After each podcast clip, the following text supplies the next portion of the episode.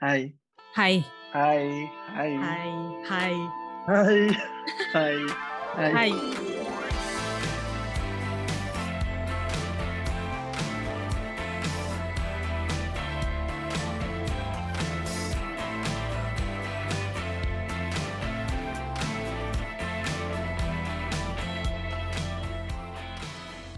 Welcome back to the pod. Trying to be cool with Rob and Ariel. Oh, di ba? Ang ganda ng intro namin. Sobrang produced. Oo nga. Sobrang rehearsed. Yes, welcome to, sobrang rehearsed, in sync. Well, welcome to episode 2 of the pod. Ano ang pag-uusapan natin? Joke lang. Ano ba yung pag-uusapan episode natin? Episode 2 will be about the Disney Pixar film, Soul. Genuine question. Ano kaya yung target market ng Pixar? Is it actually kids or adults? Loloko lang tayo nito eh. Kasi ako, for me, parang it started as ganun. Pero nandun na ngayon yung conscious effort nila in every film to engage older audiences na parang medyo napaplak yung heartstrings natin on certain ano. Kasi parang kahit anong gawin mo, parang at some point, you'll be touched by the storylines, the characters, you'll relate to it, na parang, yun, mapapaisip ka. Ano yung pinaka nakakaiyak? Sige, dalawa. Pinaka nakakaiyak and pinaka-favorite mong Pixar film? Pixar? Oh my God, ang hirap naman agad ng tanong. Siguro ako first, Toy Story. Oh my God. Toy Story, kasi parang, even just now by talking about it, parang, we all went through that phase.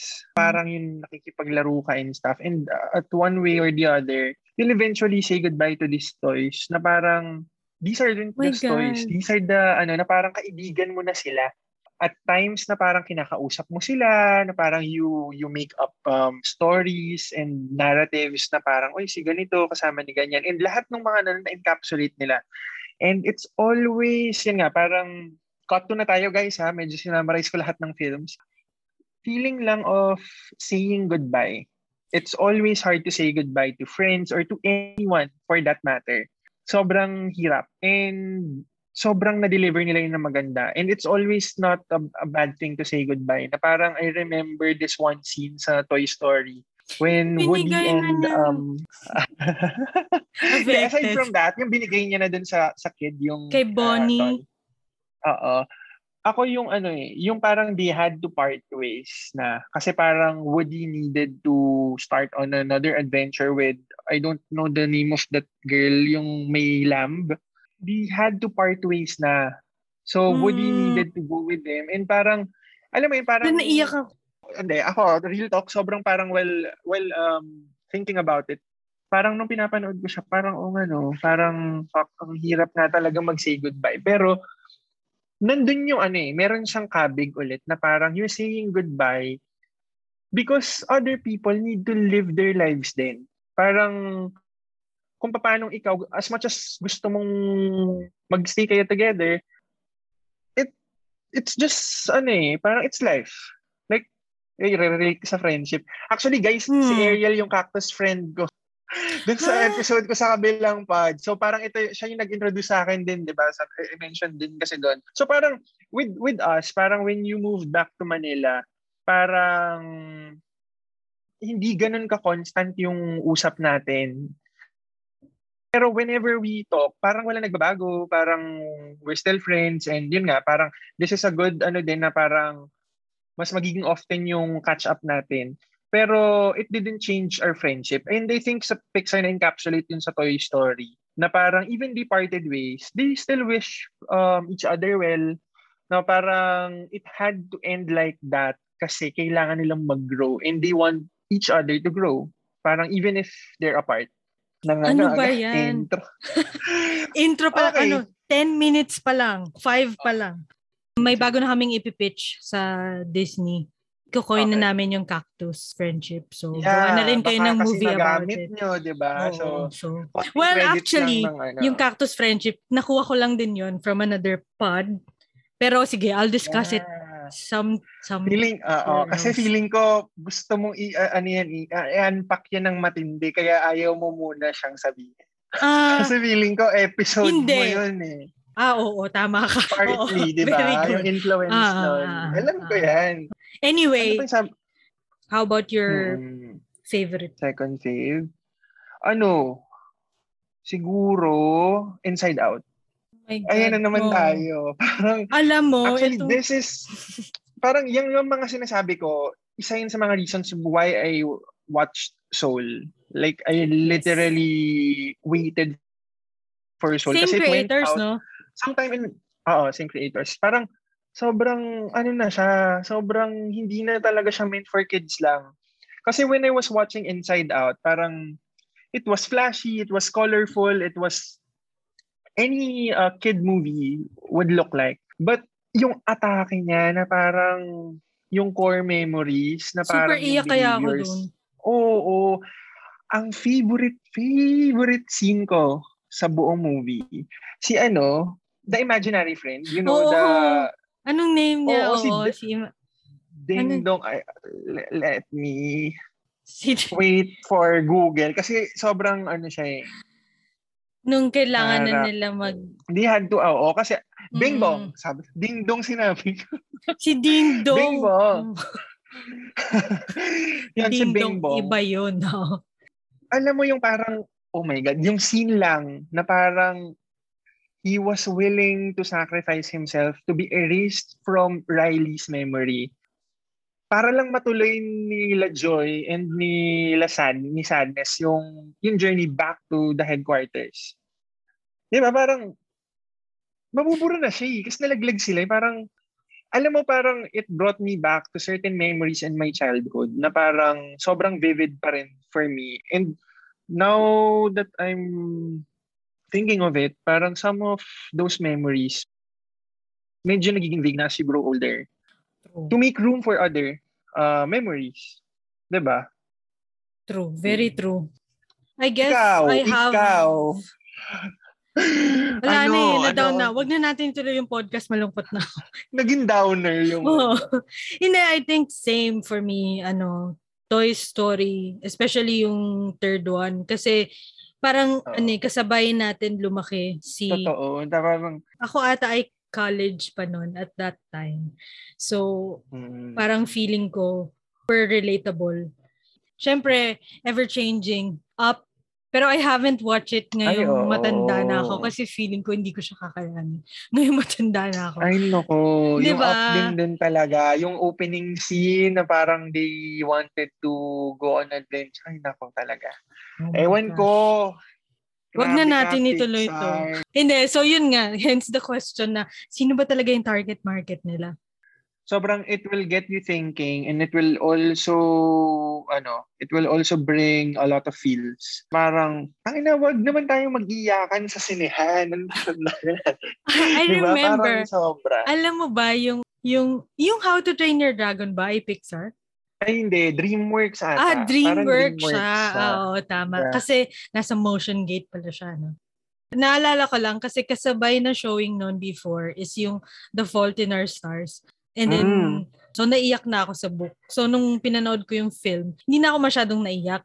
Pero yung sa How to Train Your Dragon, nanood din ako sa sinihan. Tapos, parang yung, mga bata. And then, parang ako yung naiiyak kasi si Toothless. Tapos, diba? So, parang mas naiiyak pa. These are characters eh. Diba parang these are characters that yun tama yung sabi, parang you, or parang we grew up with this character. Na parang, ang sakit kasi, even in any, in any show or in any movie, that you get attached to. When it's about to end, or when a character is about to die, parang like, in Walking Dead, pag may mga vital characters na nawawala, or namamatay, or parang...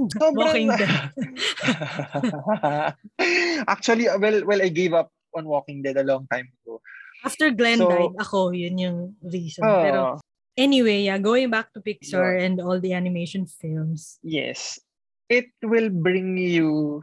to tears. There's no doubt about it. So, kung kahit gaano kakabato, hindi ko na lang alam So far, lahat pa naman ng mga nakausap ko, sobrang may soft spot for Pixar films. Kahit ikaw si Basha. And no. Yun. Oh, di ba? Kahit gano'ng kakatigas, Bash. Boy. Parang ano dyan. Uy, baka magkaroon ng episode yan, ha? Hindi natin sure. Oh my God. Hindi sure mahaba pa ang ano, lalakbay ng season na to. Going back, guys. Balik tayo kay Soul. Ariel, ano ang premise ng Soul? Okay, yung premise ng Soul na movie. So, it's a story about a person who's trying to live out his purpose. So, si Joe yon, siya yung human and a soul who hasn't experienced being alive yet because they don't want to find their purpose. So, in this case, ang name niya, siya si 22. Mm-hmm. Yes. So, yun lang muna ang sasabihin namin, guys. Tapos kasi na yung part? Pag hinimay namin siya, parang magiging reaction pod na to.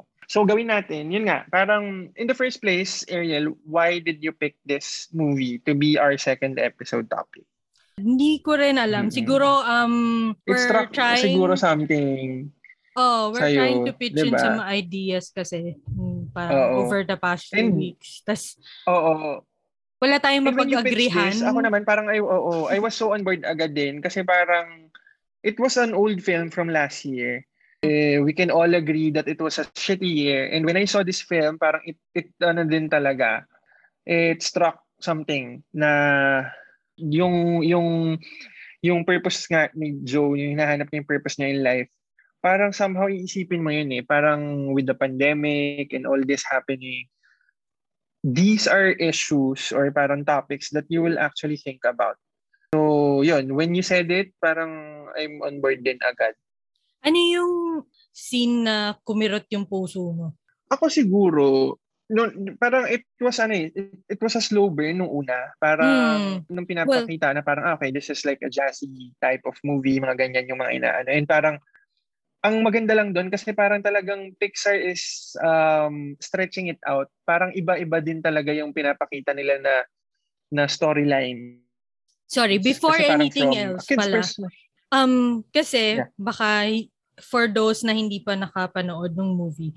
So, sabi nga parang a person who's trying to find his purpose and then a soul na hindi pa siya nabuhay pero ayaw na niya mabuhay agad. Ayaw niya mapunta agad sa may earth. So parang kasi that's how si Joe that's parang how that soul hindi. Ano parang yun nga yung sabi mo, magaling sabi mo na parang si 22 parang ayaw niya na agad mabuhay because nakita niya na how sorry for the term parang how fucked up it is. So parang siya ba't kay iwan tong great before? Namatay kasi si Joe. Okay spoiler. Spoiler, guys. Spoiler. Hindi, namatay siya sa first pa lang ng film. That's how they met.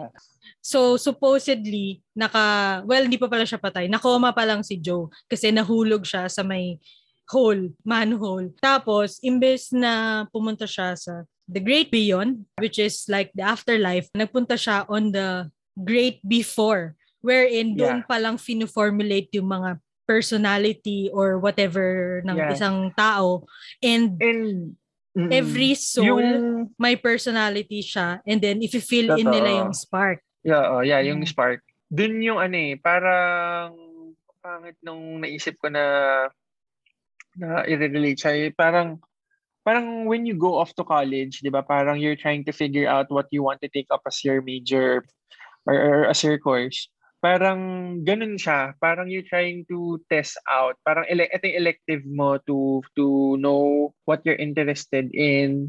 And parang pag inisip mo nga, parang looking back, isipin mo, parang did you actually love what you're currently doing now or how your life is going to be? Parang yung direction mo.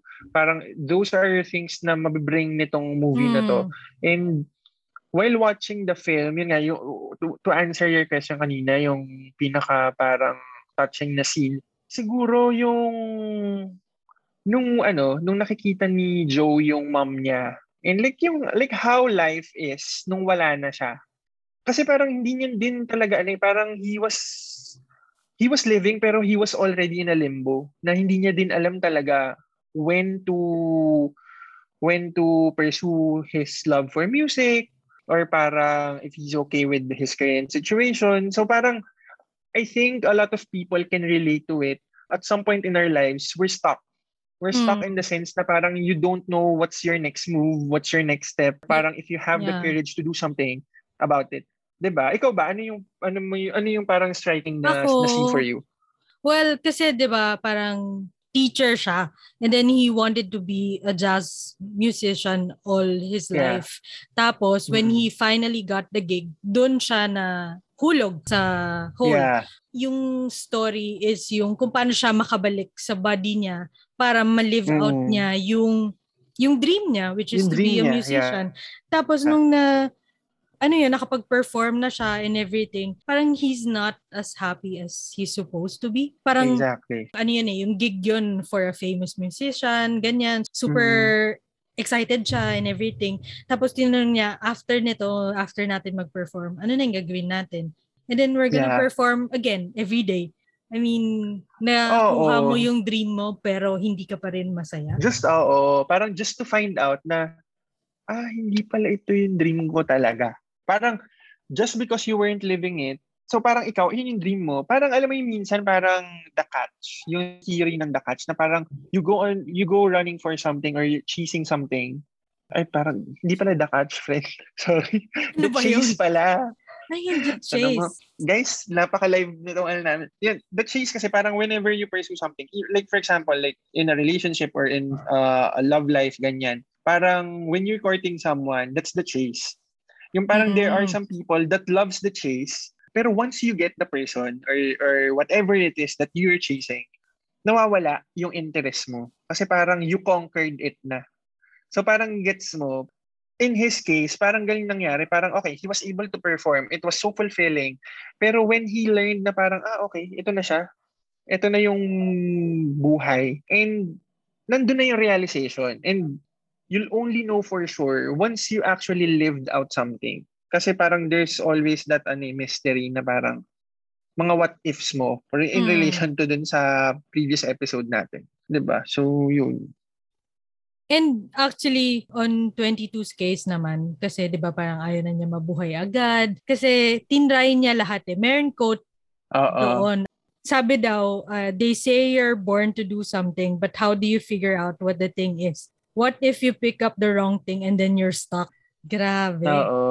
Sabi niya ni Catherine, hindi tayo mapapakain ng passion. Hindi na yun. May mga ganyan. Anong movie nga yun? Hindi ko na maalala. Basta silang dalawa yun ni Katniel movie. Siyempre. Yun, parang tama. Tama yung niya. Na parang sobrang maganda din yung quote na yun. Kasi parang I remember nung minsan binalagay ko yun sa notes ko eh. Parang pag may nag-strike sa akin na quote or na song, parang ilalagay ko yun. Tapos after the movie, I'll Google it. Exactly. Tapos yan, post tayo ng mga ganyan. Post tayo ng mga story or ng status or whatever. Tama. Tama yung inanin niya. Na parang what if, yun nga, only to find out, pagka meron ka na yung gusto mong gawin, only to find out na parang hindi pala yun yung gusto mo gawin. It's all about taking that step. Yeah. On a lighter note naman, parang the movie, baka kasi based on what we're saying, it looks like it's something depressing, diba? Pero it's not. No. Parang two views kasi siya. Yeah. Well, nung nakoma siya, nag-conspire sila ni 22 para makabalik siya sa body niya. Tapos, instead na makabalik sa katawan niya, napunta siya sa may cat. So, yung soul niya napunta sa my cat. And then, si 22, siya yung nandun sa my body ni Joe. So, technically, si 22, nabuhay siya. I mean, using yung katawan ni Joe. Alam mo yung part nung film na first time niya makatry ng pizza. Oh, diba? Yes, exactly. And then, when nung kailangan na nilang bumalik, ayaw na ibigay ni 22 yung body niya kay Joe. Kasi niya. Yeah. Ang dami niyang first time na na-try na hindi naman niya matututunan doon sa my great before. Na, totoo. Even the, remember that scene? Yung leaf? The leaf cell? Oh my God. Oo. Sobrang... So, parang yung moral lesson nung film ay to enjoy the little things. Especially like, parang hindi mo kailangan ng hindi mo kailangan ng... Hindi naman talent, I suppose. Siguro hindi mo kailangan maging magaling on a certain... Totoo. Parang anong nangyari kasi doon, parang they always correlated that living should be about what you're passionate about. parang nung pinakita yung scene about the leaf and all this, that living is actually living. Na parang just live. Na parang just feel, just live. Na parang it's not always about you have to be passionate about this, you have to be great about this. Kasi parang they were showing a lot of notable personalities, diba? Yeah. Na parang soul ni ganito, ganyan. Pero parang nung pinakita yung scene na yun, Pixar being Pixar, parang alam mo yun, hindi mo kailangan ng 100 mentors to teach you how to live. Na parang as simple as a leaf, as simple as that feeling of tasting the pizza for the first time, because yun nga, yung food naman sa Great before is hindi naman hindi talaga nila, siya nalalasahan. Nalalasahan, parang, those are moments na parang yung on this case, yung, di ba, before sila mabuhay, yung mga soul, may apat na finifill na hole. Oo, so parang yung, mga indicators, yeah. Isa lang yung walang fill doon. Tapos, hahanapin mo yung spark mo to be a unique person. So, yeah, yung first, full. Parang ano na yun, yung mga personality mo na nakakatawa kayang part na yun. Parang random personality lang na parang, you four, be curious. You six, be manipulative. Diba? And grabe. Alam mo yung quote ni Dorothea, yung famous musician. Yeah, so, yeah. Yung about the fish, doon talaga kumirot yung puso ko. Kasi parang sabi niya, meron daw young fish pati older fish. Tapos sabi nung young fish, parang I'm trying to find this thing they call the ocean. Sabi ni older fish, the ocean, that's what you're in right now. Tapos reply ni young fish, this is water. What I want is the ocean. Di ba? So parang, hello, we're all living in the world right now. Totoo. And parang yun nga, parang sometimes parang kakahanap natin, kaka-search natin on certain things. We forget to look at the bigger picture or parang even the current situation that you're in. Ito na, di ba? Binibigay na sa'yo. Pero parang hindi ka, kasi you were so focused on a different thing. Na parang sa sobrang expectation mo na ocean, you forgot na ocean is made out of water and ito na siya. Oo. Andun ka na. Diba? Galing. No ba yan? Therapist po pala. Oo, hindi. Parang lang, something about, and tapos ni-release nila at this time. Parang it's just so... Yeah, it was so timely. Timely. It was so apt na mapakita nila to. Kasi parang, di ba, yun nga, parang it was released then late na. Parang it was a delayed, na-schedule na for, Pero, ang ganda lang kasi parang people actually watched it and then it was also, I think, it also Oscars? Won a lot of awards then. Yeah. It was the new Coco or parang other films that na parang sobrang it encapsulated a lot of things kasi na people actually needed times like this. Kudos to you for picking this for an episode kasi parang alam mo at first inisip ko pa nga parang puro tayo Disney Plus, tsaka puro tayo, yung mga natin. Pero hindi guys, madaming madaming variation yung pod. And I hope that you agree with us na magaganda naman talaga tong films and movies na to. You can also suggest siguro kapag meron kayong na-feel na or kapag may panood kayong gustong i-share, ganon. Let's do a deep dive. Well, actually, hindi nga to super deep dive eh. More on kasi lang natin eh. Kasi pag deep dive namin, feeling ko, mga 2 hours na yung yung pod. Totoo. Kahit gusto namin ikwento. Oo. Parang it's also good din naman. I mean, this is not a spoiler-free pod, pero we want you to experience certain parts of the... We want you to experience the movie. Yeah. On how we experience it din naman at some point. Kasi parang iba siyang mapanood. I mean, we're unpacking this for the majority of the people na nakapanood na I would like to believe na nakaka-relate din, di ba? So in short, sa Soul, try to watch it. And kasi in the end, parang it's still a Disney film na siyempre, happy ending pa din. So, I guess, yes, exactly. Yeah, it's still okay. And handa kayo umiyak. Kasi, ako, ewan iyak ko. Fest. Ako talagang natama. Oo, totoo. Iyak fest. Ano na tayo? And Meron akong end na question na medyo hindi na related Sige. Sa Soul. Last meron ako. Alam mo yun. Nakakatawa. Mararap ba? Feeling ko hindi. Depende kung paano. Anong i-release mo dyan sa question na yun. Yung question ko lang, ano yung best time to spoil a movie or a show? Okay. Ako siguro, for a show, if, specific yung mga sagot ko siguro. Like, if it's a weekly show, like a new episode per week, I think you can spoil it when the next episode comes out. Like for example, the pilot came out today, and then the second episode comes out next week, the same day. So I think you have that week to actually watch it and not to FOMO about it, na parang hindi ka pa nakapanood and stuff, don't bitch about it. Na parang, wag niyo muna pag-usapan kasi you had a fucking week to watch it. So kung gusto mo talaga siyang panoorin mo siya. So pagdating ng second episode, I'm sorry to say, pero spoiler fest na to. Pero it's a week, no? Pero depende. Kung ito naman, depende sa ipagbagsak eh. Parang, if it's a Netflix show or like a streaming platform show na parang they just put it out there on isang bagsak. Oo, isang bagsak. So, pag gano'n, siguro naman around 2 weeks. Kasi parang yung 2 weeks na yun, yan yung height ng parang the show will come up to the top 10 ng Netflix, ganito, ganyan, or anything. So parang everyone's talking about it if it's really that good. So, yung mga tipong Umbrella Academy, ganyan, na parang everyone's actually watching it as we speak, parang ganun. If you're not going to watch it within the first 2 weeks, then it's your fucking loss kung mapapag-usapan to in inuman or anywhere. Na parang, dude, dapat nanood ka. Ano to? Parang, feeling ko nga mahaba na yun eh. 2 weeks or 1 week. Okay, sige, fine. Kapag isang bagsakan, sige. 2 weeks parang, is acceptable. Pero knowing us, parang yun nga, parang kapag sobrang gusto mo. What if kami, Endgame? Ganyan kami guys, kunwari nanood. Ay fuck. Alam mo ba? Okay, nasa movie na pa tayo. Sorry. Balik lang tayo sa may Marvel. Lahat ng convo dito mababalik sa Marvel. O kaya kay Bucky.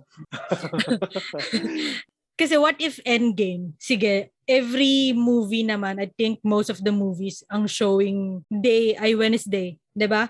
So, until the weekend, siguro I'll wait for it until the weekend. Pero kapag dating ng Monday, magko-comment na ako. Magsuspoil na ako. Kasi Endgame, we watch it twice on the opening day at 5 a.m. at saka 10 p.m. Oh my God. Yeah, so I watch it 5 a.m. before work, tapos after work. So parang hindi. Wag mo sa akin sasabihin na. Kasi if you watch it, kunyari, like high-scale movie na ganyan, well, syempre, sasabihin naman ng iba kasi I don't have time or busy kami, blah, blah, blah. But until the conversations.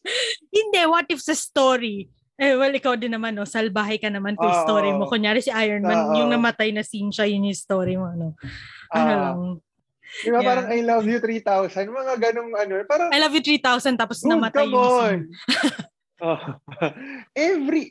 Everyone, I mean, no, what if Game of Thrones? Kunyari, Game of Thrones kasi, yung Red Wedding. If you're a true fan, kahit gaano ka busy.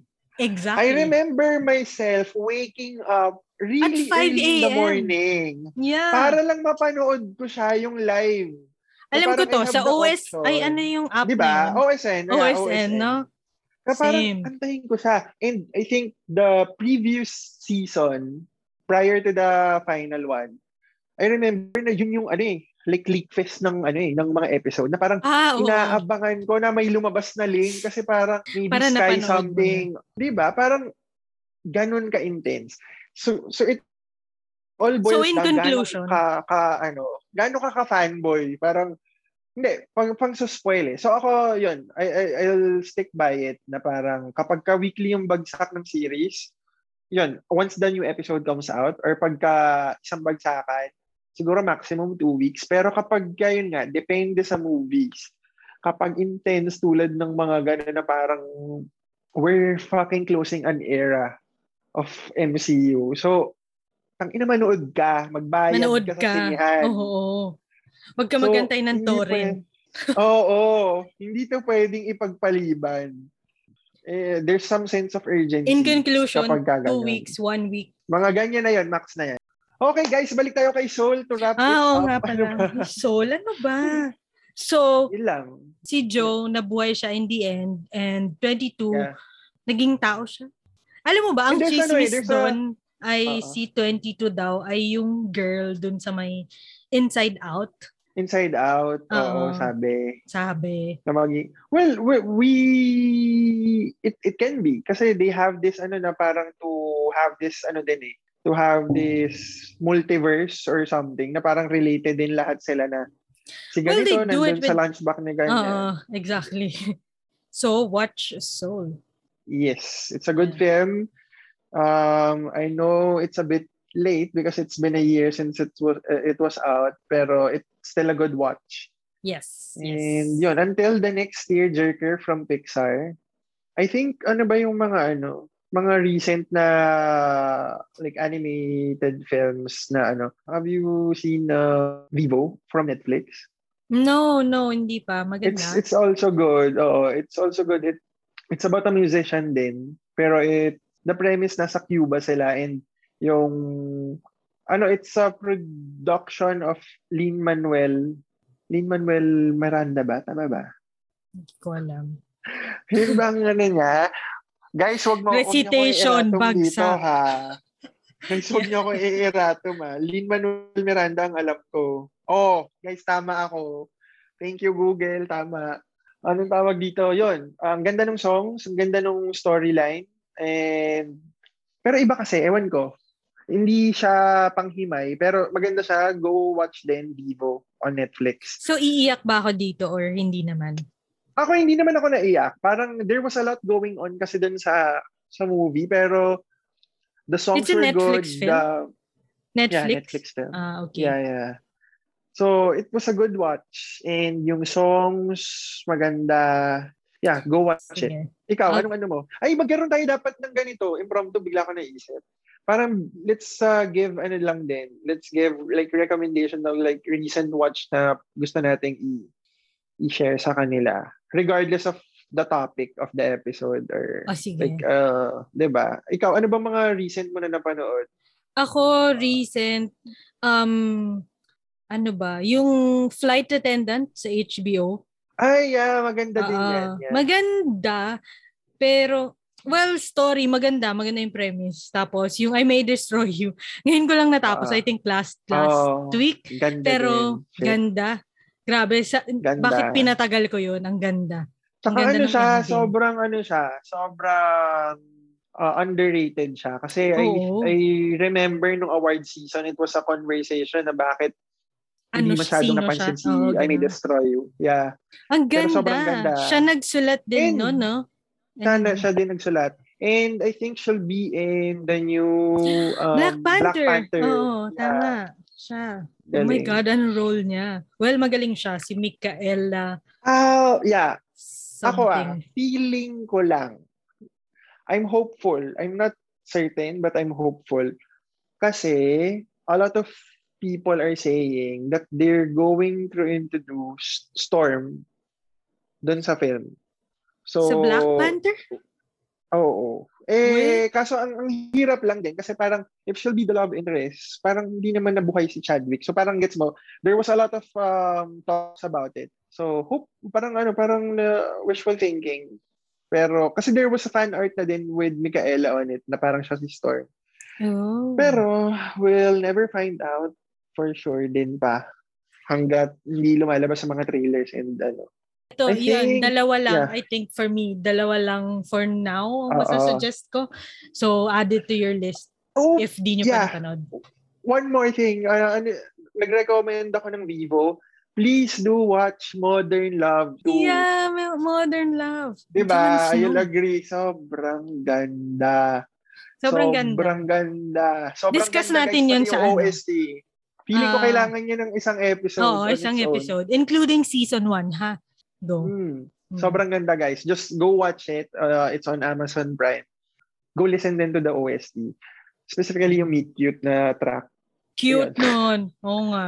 Feeling ko, cute. Parang feeling ko, sasakay ako ng, trend. Pero hindi dito. Just for, hindi yan. Definitely uh-oh. Hindi. Well, technically, hindi rin dito. Medyo chaotic din ang train sa dito. Lalo na kapag rush hour. Yan. Oo. Yeah, that's all for this episode. We hope you enjoyed the conversation we had about Soul and about the films we recommended, about the series we recommended. And yes, thank you for listening to another episode. Bye. Bye.